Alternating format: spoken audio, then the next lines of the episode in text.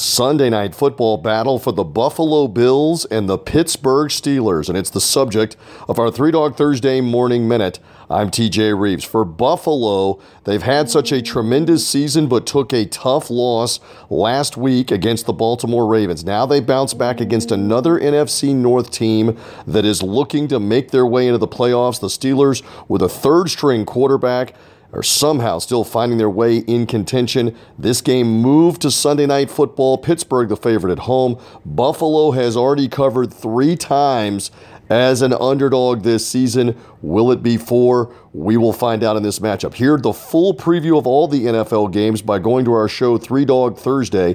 Find out more, 3dogthursday.com. Subscribe to the podcast, iTunes, Spotify, Google Podcasts, wherever you find the podcast. And thank you for finding us here on the Three Dog Thursday Morning Minute.